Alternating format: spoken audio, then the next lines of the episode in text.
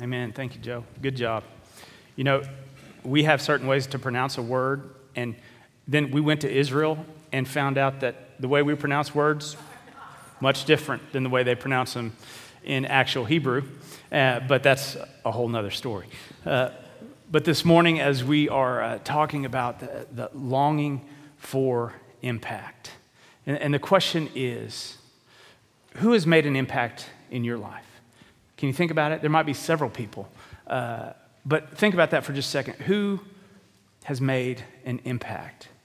Who has made a difference in your life? You have that in your mind right now. You, you've, you've pictured some people. So I want you to just blurt out a name, just their first name. Go ahead. Who, who is it? There you go. Say it. Come on. There you go. These, there you go. Good names, people that have made an impact. And the question is do they know? Do they know that they have made an impact in your life? Because I, I, think a lot of times we long to have impact, but we don't even know that we're making an impact on people. So I would encourage you, if you have the chance, to tell those people what an impact they have made in your life. But I submit to you that, that all of us have been designed by God to long to make an impact. And that's a good thing, that's not a bad thing. It's something that, that God has built within us this longing to make a difference, this longing for impact. But just like all of these longings that we have, uh, sometimes we get confused. We have the longing and, and we can get confused about what that longing really is. And so, too often, what the world seeks is not really impact, but recognition. And, and, and, that's the wrong longing. We want to be recognized, we want to be uh, seen. But, but I submit that, that God has built within us this longing for impact, not necessarily for recognition, but an impact that, changes the kingdom of God. And there's one way in which we can have an impact that will change and impact the kingdom of God, and that's this we have to learn to live in our identity and to live out our purpose. That is the only way we will have an impact in the kingdom of God. And if we do that, we will not only impact the kingdom of God, but we might just impact this world as well.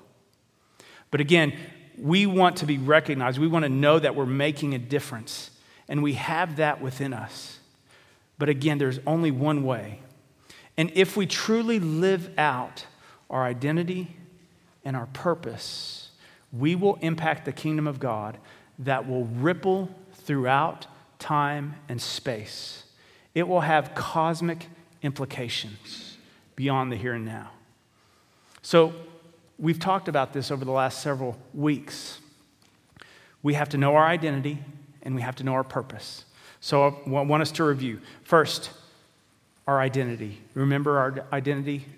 Two things we were created in the image of God, and we are all God's children. That is our identity. We have been created in the image of the Almighty God, and we are His children. And so we have to remember that. That is our identity. We still having issues? Awesome. Yeah, still having issues. We will always have issues, won't we?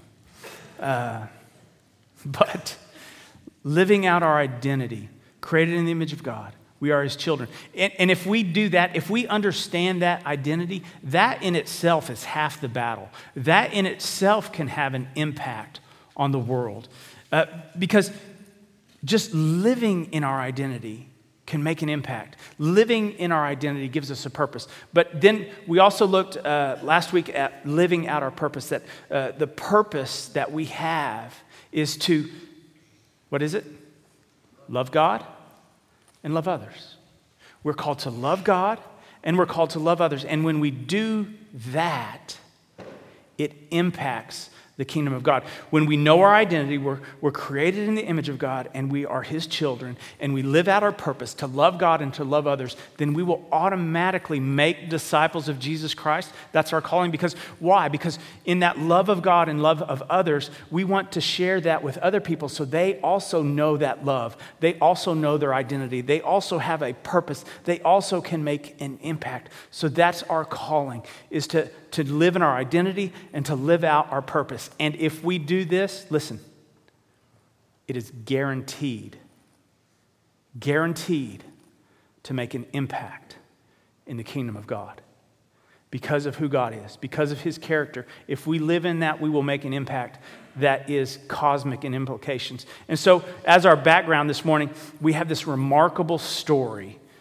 about these ordinary people Ruth and Naomi and Boaz and the impact they have on the world. This story of Ruth, is, it's a book, and, we're gonna, I'm going to retell the story of Ruth, but first I want to just take a moment and, and talk about the book itself.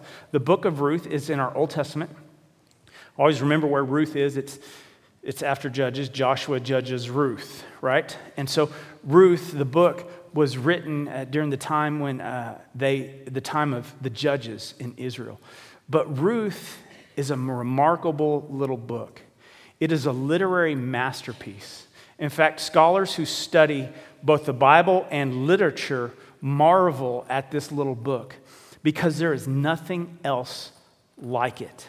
This 3,000 year old book, there's nothing else that was written like it in that time period.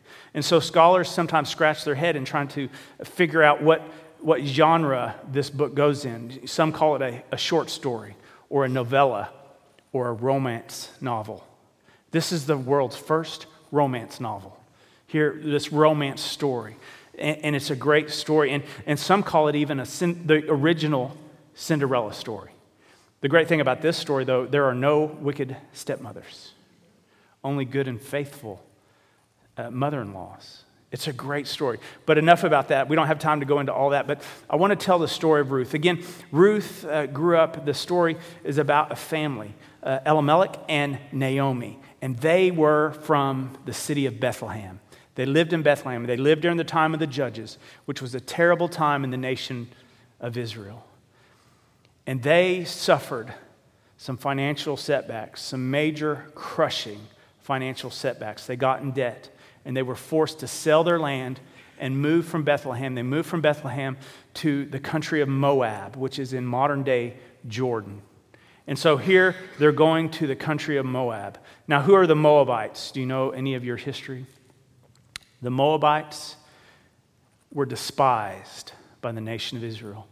Because the Moabites, when, when the nation of Israel came out of slavery into going into the promised land, the Moabites did not help them and they were cursed. In fact, they weren't supposed to have anything to do with the Moabites.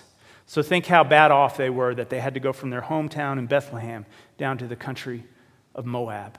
And they were there about 10 years, and it says that Naomi's husband, Elimelech, died. And so her two sons, Mahlon and Chilion, they married two Moabite women, Orpah and Ruth. And it says that those two sons also died.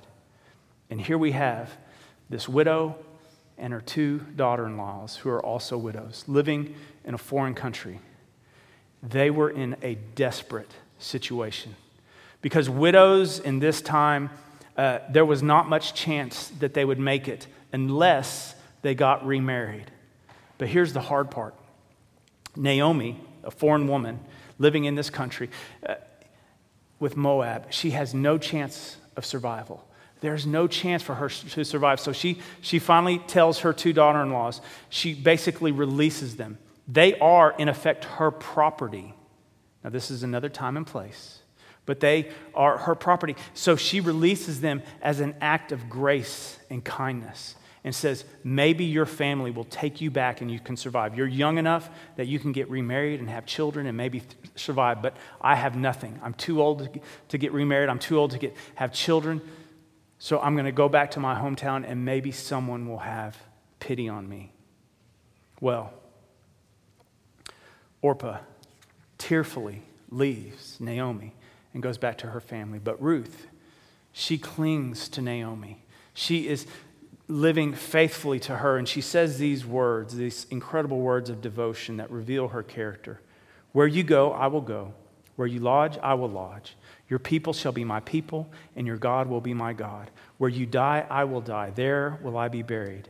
May the Lord do thus and so to me, and more as well, if even death parts me from you. What a great act of devotion and loyalty that shows who she is, her character, her identity. And so they go back to Bethlehem, and they are truly in a desperate situation. And Ruth goes out into a field, not her own field, not, they don't own any property, and she begins to glean or harvest behind the harvesters that are harvesting the field. And here's where it is so helpful for us to know the Old Testament law because this is a great story on its own, but, but woven in the story are these complex laws and family laws that if we don't know, we, we miss part of the story. But in the Old Testament, God talks about those who are poor, that those who have nothing, that God wants to take care of them. And part of the law was said that if you harvest your field, you don't go back and pick up anything you left behind. You leave that for the orphan and the widows. And so here, Ruth is behind the harvesters, and anything they haphazardly drop, she can pick up, and she harvests the edges. Well, she does this faithfully every day to try to get grain for her and Naomi so they can live. And, and one day, the, the owner of the field, a man named Boaz, he notices this woman faithfully coming every day to pick grain. And he asks someone, he says, Who is this lady? And one of them says, Oh, that's that Moabite woman who came with Naomi. Her, it's her daughter in law, and, and she's coming to, to get grain to help provide for her mother in law. And Boaz is impressed. He's impressed with this young woman's devotion to her mother in law. And when Ruth, and so Boaz, he, he, he, tells Ruth, hey, instead of coming behind the harvesters, I want you to come with the harvesters. And I want you to be in line with them and, and to gather grain with my harvesters. And whatever you get, you keep. And in fact, at noon, when you get hungry, come and gather with us and you can eat with us. And I'll protect you and make sure no one hassles you as a widow. Well, when Ruth tells Naomi this, Naomi is ecstatic and she hatches a plan. There's nothing like a mother in law hatching a plan, right? Yeah, she's got a plan, but it's a good one. She knows that Boaz is a relative of Naomi's family. Now, this is the romance part of the story. And, and this, is, this is what she tells her to do. And, and, and we have to understand this. We don't understand this ritual. We have no idea what this ritual means. But in some type of ritual that is very, the man would know what she's doing. Let's put it that way. Uh, she says, tonight when, when after boaz works and he's going to be tired and they're just going to sleep in the field and he's going to probably lay there in the threshing floor here's what i want you to do. You know after he falls asleep i want you to go to the corner of his blanket and pull it off his feet. Pretty romantic right? But this is the ritual.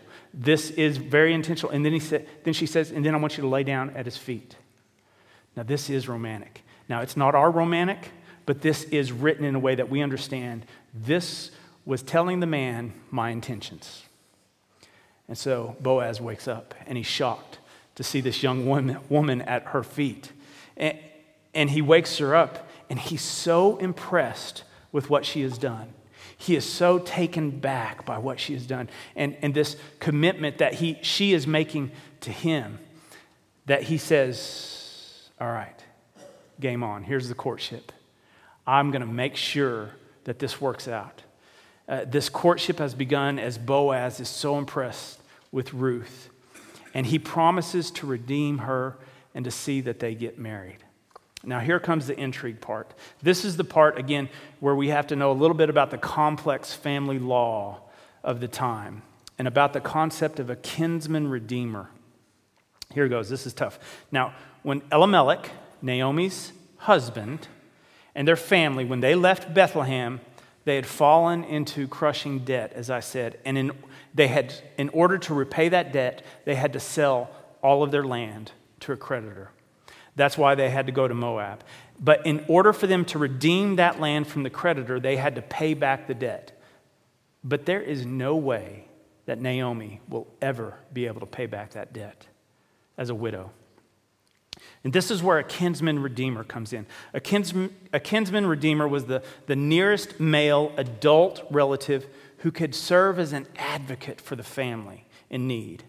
And they would pay the debt for that family. And so Boaz was a kinsman redeemer, but he wasn't the closest living relative. There was another. But here's where it gets even more sticky. What happens to Ruth? What do we do with Ruth? See, because Naomi owns Ruth, and Ruth uh, is a problem. you see, Ruth is owned by Naomi through her dead son. And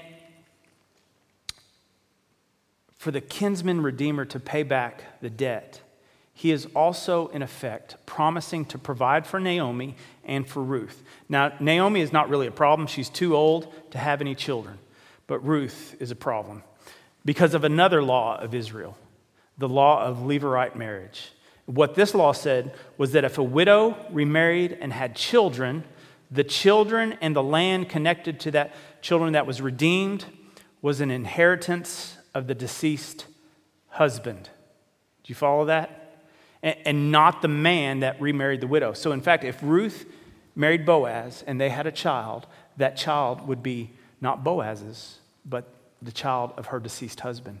It was a way for them to keep that family line because family was so important. That was how they would redeem it. And so here, Boaz is willing to do that, but not everyone is willing to do that because that's sacrifice. And that's saying, you know, someone might have several wives, and, and if he marries this one woman, that property that she had would not revert to him, but revert to this other family. So, back to the story. Boaz wants to get this settled. And so he goes to the closer anonymous kinsman redeemer and tells them him that he wants to redeem Naomi's property and pay off the debt so that she can have that property back. And Boaz has a genius plan to get the property and Ruth by reminding this redeemer that Ruth is a part of the bargain. Well, this anonymous redeemer, he doesn't want to dilute his inheritance, so he allows Boaz to redeem Naomi's property, and Boaz marries Ruth. And in fact, Boaz and Ruth have a son. And they all lived happily ever after. It's such a great story. That's the end of the story. And, and, you might be asking yourself, what does that have to do with having an impact on the world? It's a story of ordinary people just trying to get by in the world. Ordinary people just trying to survive in a desperate situation. And, and that's the point. Most of us are going to live ordinary lives. Most of us, in the world's view, will never really make an impact on this world. Uh, most of us will maybe raise a family, go to work every day, go home, uh, make some friends. We will wonder if we are making any impact on the world. But I submit to you if you're living your identity and living out your purpose, you absolutely will make an impact on the world and on the kingdom of God. And we see this in Ruth. Because here's, here's part of the equation we forget so often. We think we're just living ordinary lives, going to work, going back, being faithful. We forget an all too important character of the story. Who's that? God, right? God is involved. When we live out our identity and our purpose, God is absolutely going to bless that. God is involved. Our faithfulness to our identity and our purpose does not escape the side of God. These have cosmic implications on the kingdom of God. And in His sovereignty and in His providence, these ordinary people play an extraordinary role in the kingdom of God. God is looking for ordinary people to be faithful, to live out their identity and their purpose. Ordinary people can have an extraordinary impact on the world.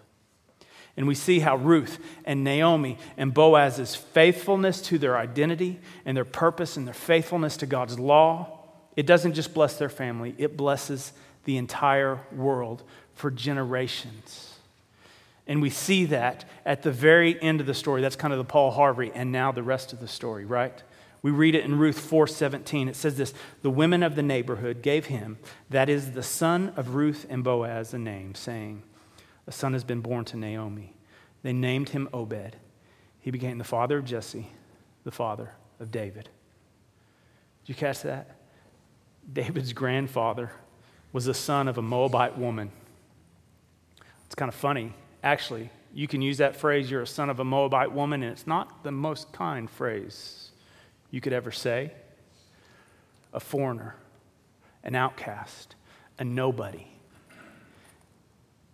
Is that amazing? David's grandfather was Ruth. Not even Jewish. Naomi and Ruth and Boaz are a part of the great lineage of King David. Because of their faithfulness, they have impacted the nation of Israel, and they have impacted us here today. If you turn to the Gospel of Matthew, chapter 1, who's listed? Ruth, Obed, are in the lineage of Jesus because of their faithfulness to live their life and their identity and purpose. They're part of the lineage of where Jesus came through the line of King David. We might not ever know the impact we're making in this world. Did Ruth ever know? No. She had no idea. She died before that happened. We might be the same. But I submit to you if you live out your identity and your purpose, when we step from this life to the next, it will become very clear the impact that we had on the kingdom, an impact that ripples beyond time and space. That is my prayer for us.